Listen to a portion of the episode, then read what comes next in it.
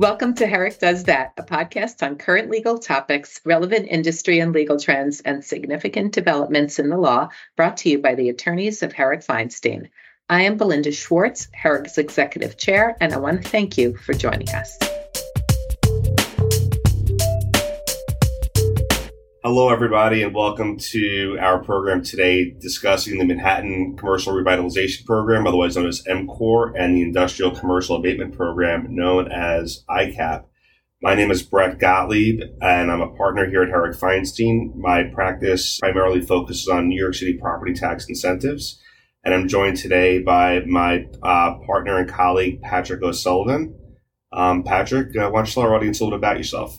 Sure. My name is Patrick O'Sullivan, and uh, I'm also a partner in the real estate group here at uh, Herrick Feinstein. And my practice focuses a lot on development projects, uh, particularly in uh, New York City, oftentimes uh, with both a public and private component. And I'm looking forward to this discussion with my colleague Brett. So, Patrick, let's uh, let's get right into it. Recently, the EDC, otherwise known as the New York City Economic Development Corporation, announced a new program or initiative called M-CORE. It, it stands for the Manhattan Commercial Revitalization Program. It contains some unique benefits and also uh, carries with it some restrictions and limitations. Could you explain to our audience what the M-CORE program is meant to achieve and who might be eligible for this program? Sure. So, you know, there's been obviously a lot of discussion about the commercial office market coming out of the pandemic and with people coming back to the office, not coming back to the office. There's been obviously a, lot of talk about the future of the office market. There's been a lot of talk about the uh, potential conversion of certain office buildings to residential. That may be something that's that's down the line. But um, EDC, in in conjunction, uh, Brett, as you, you suggested, with the New York City Industrial Development Agency, you know what what they've seen is uh, in this marketplace right now, newer Class A office buildings continue to do well, continue to attract tenants, and that I think is because tenants are really looking for modern office space uh, with a suite of amenities, uh, additional space that they can they can use Whereas older buildings that may not have these amenities are really the ones that are struggling in terms of attracting tenants. And so EDC came up with M-CORE in an effort to help incentivize building owners to make significant investments uh, in their office buildings and, and to build in those amenities to attract tenants and, and, make them viable for the um, for the longer term. So, um, at a high level, that's I think what EDC saw, and that's what EDC is trying to solve when it comes to M-CORE. Patrick, what buildings would be eligible for the participation in this program, and what would be a limiting factor as to why a particular property would not be eligible? Sure. So, as I noted, it's a competitive program, and so it's got Manhattan in its name and it has Manhattan in its name for a reason. So you, you have to be uh, a building of at least 250,000 uh, gross square feet in size. Needs to be a building that's that was built prior to 2000. So, like I said, uh, we're talking about bigger buildings uh, and buildings that are that are older. And in terms of geography, uh, you need to be it needs to be a building that's uh, below 59th Street in Manhattan with noting a, a couple of carve outs. Um, one, uh, it cannot be a building in the in the Hudson Yards area, uh, and it um, also cannot be a building uh, in the area of the Penn Station uh, general project plan. Uh, you know, the plan uh, adopted by the um, by the state in connection with the potential redevelopment of of the Penn Station area. Those are some of the key um, limiting factors in terms of of the of the program ter- from a from a building and project perspective. Now, what about from a hard cost perspective? Can any project with, with a small renovation apply or become eligible for that matter? Or you must the project be have a substantial rehabilitation in, in its plans? Right. So as I indicated, what EDC and, and the city are really looking to do here is attract significant investment. Uh, and so with that in mind, um, one of the requirements of the program is that the owner and the owner's project has to be making an investment that um, represents at least 75% of the project location's um, current assessed value. So Um, this is not a program meant to uh, incentivize you know, some painting of walls and, um, and a brush up of the uh, of the lobby. This is really a program that's seeking to incentivize projects that look to develop new layouts for floors, new building systems, more energy efficient building systems, and we can get uh, a little later. We can talk about uh, some of the goals of the program in terms of things like local law 97 compliance. You know, that's looking to add other amenities to the buildings, like, uh, for example, uh, programming space um, that's going to attract tenants and their workers back into the office. So it's it's something that, and because it's competitive, um, you're really going to have to make a significant investment. And one thing I should note in terms of just from a competitive standpoint, um, the program is set up in such a way, uh, overall, um, EDC is looking to have this done with respect to up to 10 million square feet of, of buildings. Um, they've structured in such a way that uh, actually for every 2.5 million square feet uh, of space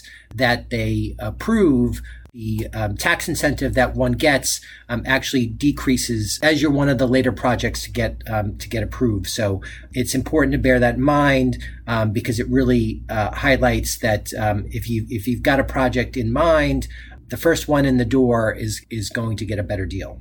So I, have now talked about M-CORE, and, and obviously there are there are geographical restrictions um, there are uh, significant investment requirements.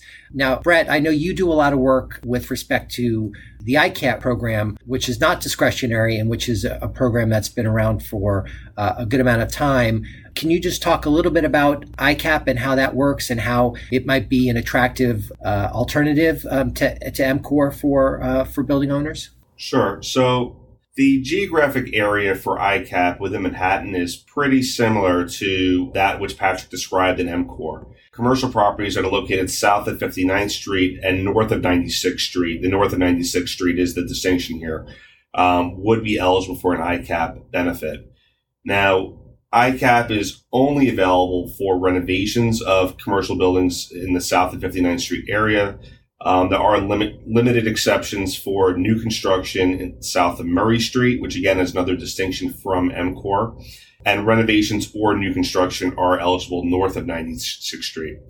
Um, ICAP is considered to be an as of right program as long as you um, follow the rules and requirements under the law. Uh, you will be uh, awarded ICAP benefits. Now, the term for properties that are located in Manhattan, the benefit term is between 8 and 12 years.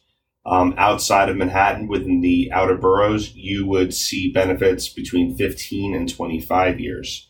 Another key distinction between these two programs is the minimum required expenditure, meaning the amount of cost, the amount of money which must be spent on construction costs is significantly lower under the ICAP program compared to M-CORE. Um, ICAP is a 30% expenditure compared to your assessed value, whereas M-CORE is a 75% expenditure. And ICAP would be eligible, you would be eligible for ICAP for office, hotel, community facility, retail, and commercial parking uses, um, versus the limited use of office under the M-CORE program. Now, you know, Patrick will get into the, the benefits of M-CORE in a little bit as a, as a follow up to this conversation, but you know, it's my opinion that developers, those who either want a more streamlined process or are not going to fit into meet or satisfy one of the restrictions for the M-CORE program, should consider ICAP as a viable alternative.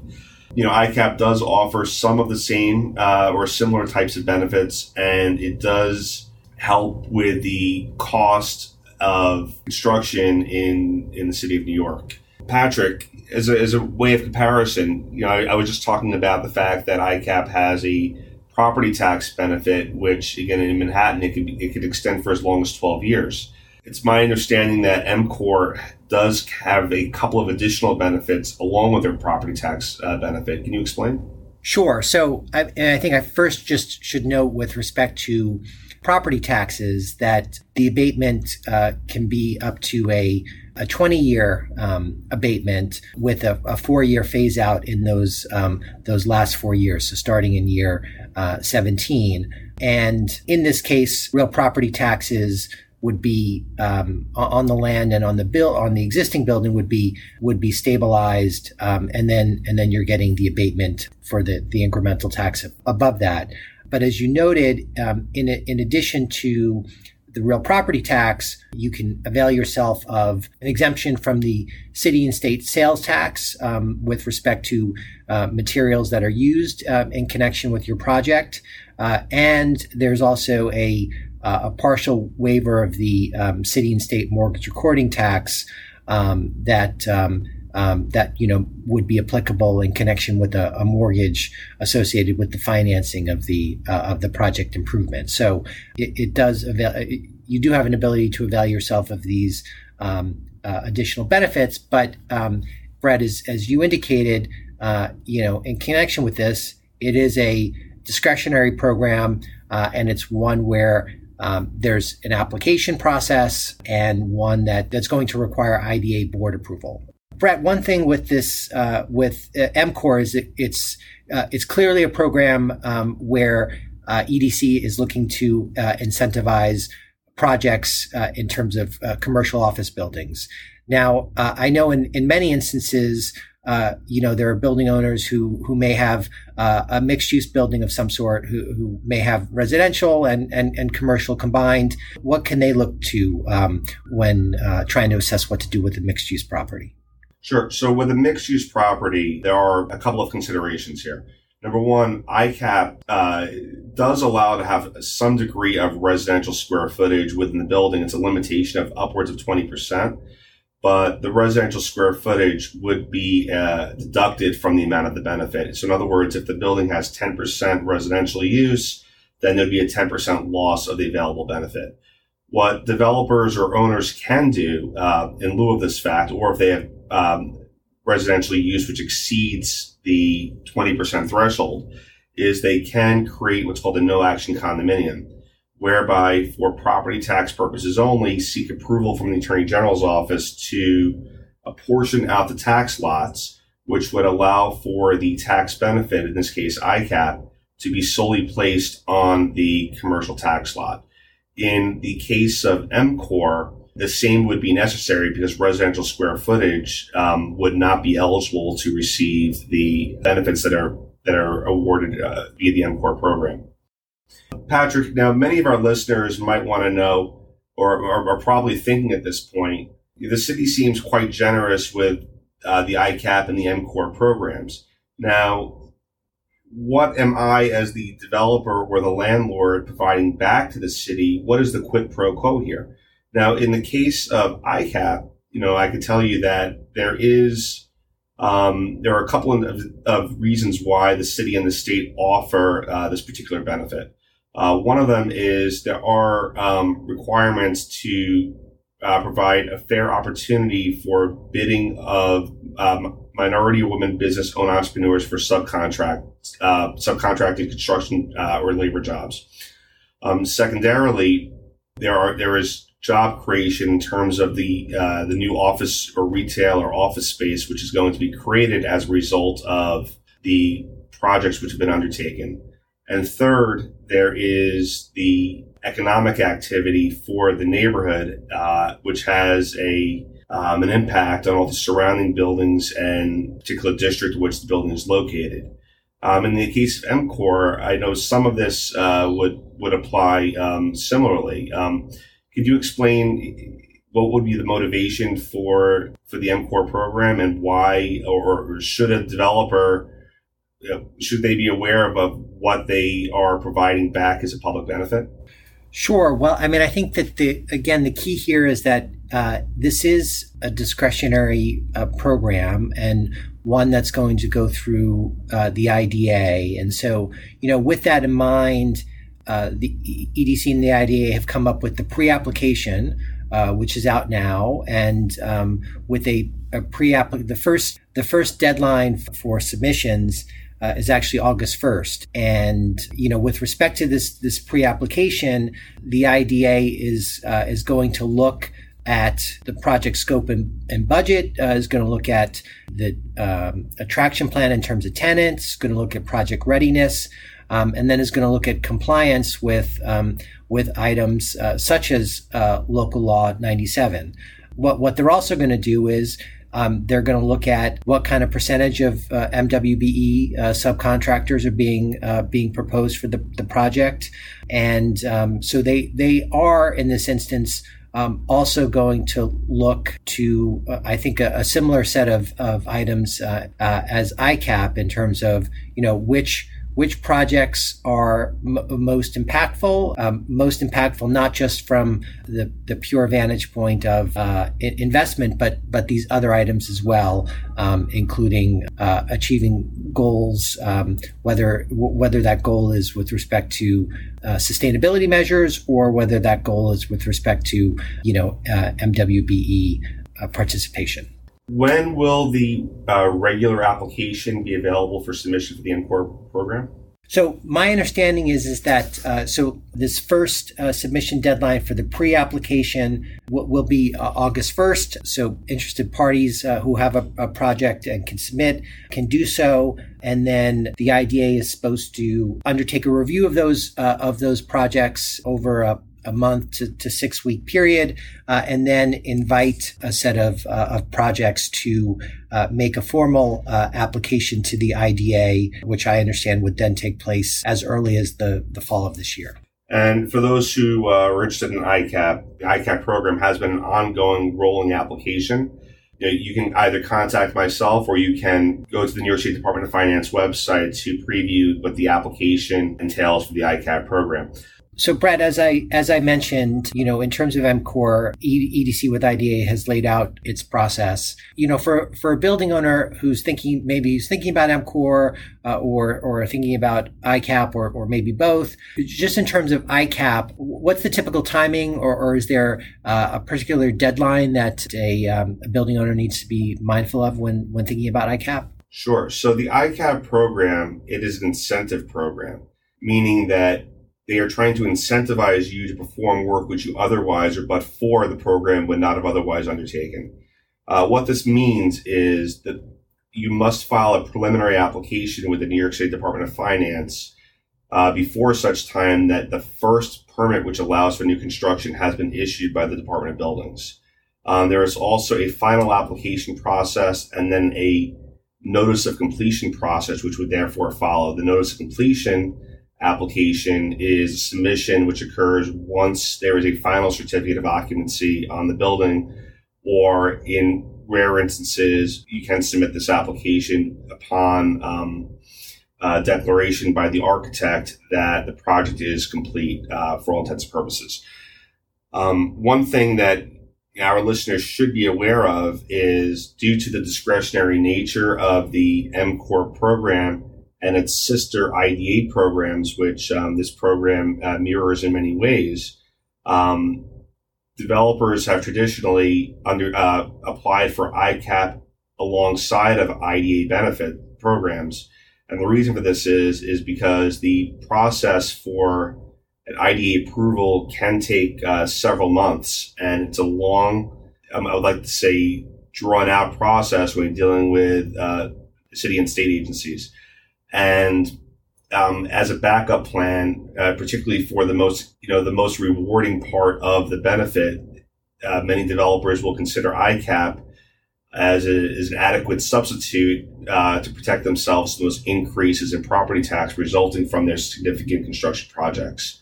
Um, so it is important that if you were to submit the application and we're planning to start immediate construction on your M-CORE eligible project, you also consider the simultaneous ICAP um, application.